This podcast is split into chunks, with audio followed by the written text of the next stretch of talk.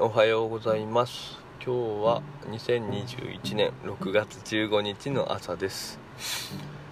えっとまあ最初いつも通り近況報告というか、えー、そういったところだけどもえっとお母さんがついにあのポッドキャストを始めました。うん。でちょっとお父さんその第1回目を聞かせてもらったんだけれどもまああの お父さんもこれでもう70数回目ぐらいのこの録音になるけど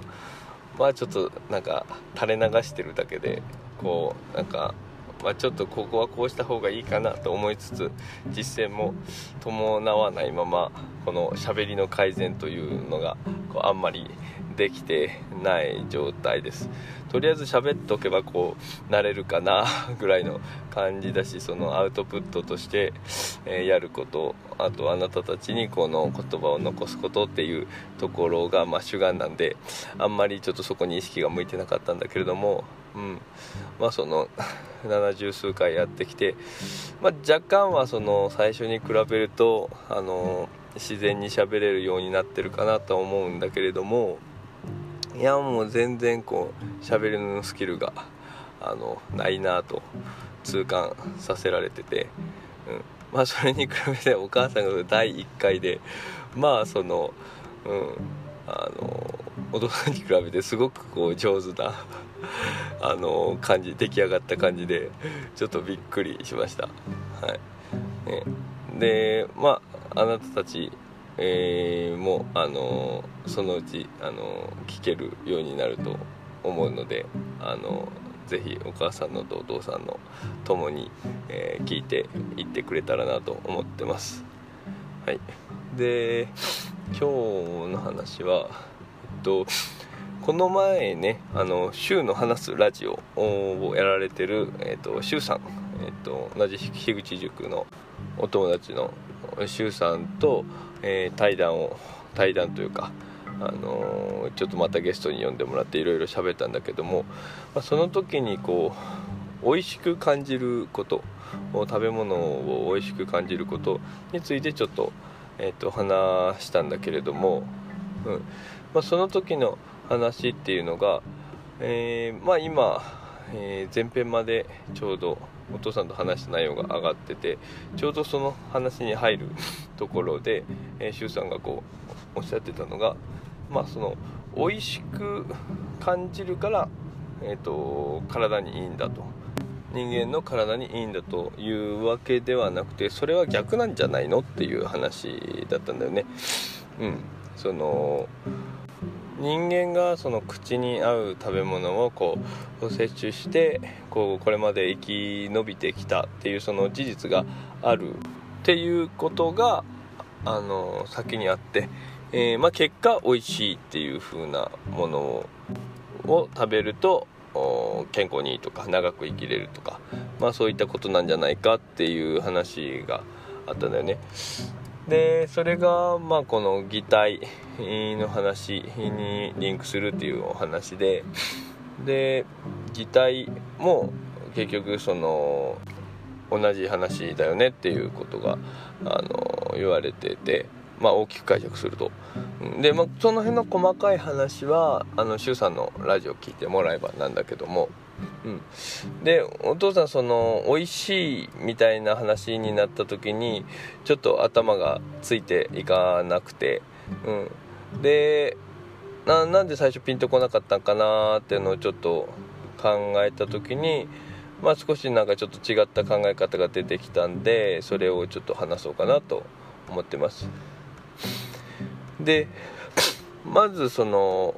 美味しいっていうのは結構こう複雑なあのー、話？話というかうん何て言うんだろうな。あの複雑な概念というかあの味が美しいって書くけど結局その例えばコーヒーとか苦くても美味しいっていう風に感じるし、うん、なんかちょっと癖のあるものでもまあ、美味しい。珍味として美味しいっていう風なあこともありうるわけで。美味しいっていう概念はすごくなんかこう複雑なあの概念な気がしてます。で例えばあの甘いとかあの苦いとかあもう具体的なその味覚？に限って言うとお父さんはその全然専門でも何でもないから適当なことを言ってるんだけどあの例えば甘いだったらあ甘いとかうまみとかっていうものは、まあ、人間の生命活動に、えー、必須なもの？な多分もので。でそれがやっぱりこう生きていく。そのちゃんと生命活動をこう維持できるものをこう摂取してこう生き延びてき、えー、てるわけだからそこの過程がある上でそこの味覚っていうのもその進化の過程で甘く感じるうまく感じるみたいな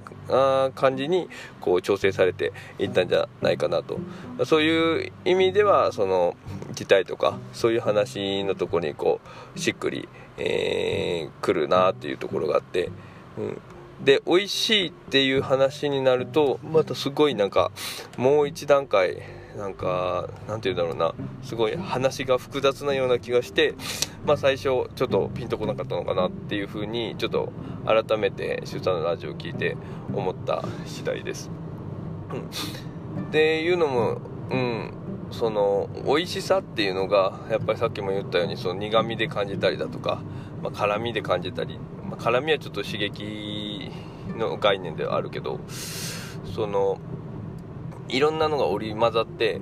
結局よくその料理の世界とかでも言われたりすると思うけど、まあ、ここもやっぱ調和が大事なんだよね。その多分いろんな味覚味がこう調和してるかがこの美味しさにつながると思うし、まあ、美味しいっていうのもさっきも言ったように美しいって書くから結局料理っていうのはなんかこうアートチックなもので、うん、それがこう調和が取れてってえっと美味しく感じる、うん、人間に美味しく感じるっていう、うん、のはその調和が取れてるかどうかだと思うんだけど、うん、で、まあ、人間に対してその美味しく感じるっていうのが調和が取れてるっていう風にちょっと漫然とした言い方しかできないんだけどまあそのいろんな味覚つまりこの脳への刺激っていうのが、まあ、いろんな種類があってそれがこううまくバランスよくこう配置されたものなのかなと。で、ね、脳って多分その、うん、これも全然なんか適当なこと言ってるんだけど専門でも何でもないからあのいろんな刺激なんかこうずっと同じ刺激を与えられてても多分こう良くないというか、うん、どんどん新しい刺激をこう取り入れるようとするしで、まあ、だからこそ好奇心っていうのがあるんだと思うし、まあ、好奇心はこの結果的にそのそういうのを感じるっていう意味合いだけどそういう情動みたいなのが出てくるメカニズムとしてそういうのがあるんだろうなっていうところを考えると、うん、その脳脳にこういろんな刺激いろんな種類の多様性のある刺激を与えるっていうところ、うん、それがこうバランスよく与えられるっていうのがこう美味しいっていう風に感じるところなのかなという風に思いました。うん、でなんでそういう風に美味しいっていう風に、えー、感じるかっていうところは、うんまあ、そう感じればその行動を助長するから、うん、やっぱりその多様性えー、刺激の多様性というのをこう担保するためにシステムが、え、成り立つっていうところかなとは思うんだけども、うん、やっぱその何にせよこう多様性っていうのが多分長生きするために、えー、重要な一つの概念だと思うし、うん、そういう立ち位置がねこう分散投資するような、うん、そういうメカニズムとしてそういう特性があるものがもともとこう人間にこう備わってると、うん。えー、遺伝子的にこう備わってるっていうのは、まあ、そんな変じゃないかなと。で、まあ、脳にいろんな刺激がこうバランスよく与えられるっていうのがあまあ、そういう仕組みがあるとしてそれがいいことだと。するとなるとそことその実際身体的な健康の因果関係とかっていうのは分かんないけど脳にこうがこういいコンディションの状態にあるっていうことはあまあ言い換えばそのストレスとかもないし、えー、いろんな幸福な感覚も受けてるし、まあ、体と心がこうつながってるとかいう言い方もされたりするけども今これ実際の事実としてそういう精神的な状態があいい方が、まあ、体に悪影響を及ぼさないような、まあ、データは多分、うん、あると思うから、うんまあ、そういう意味で、えー、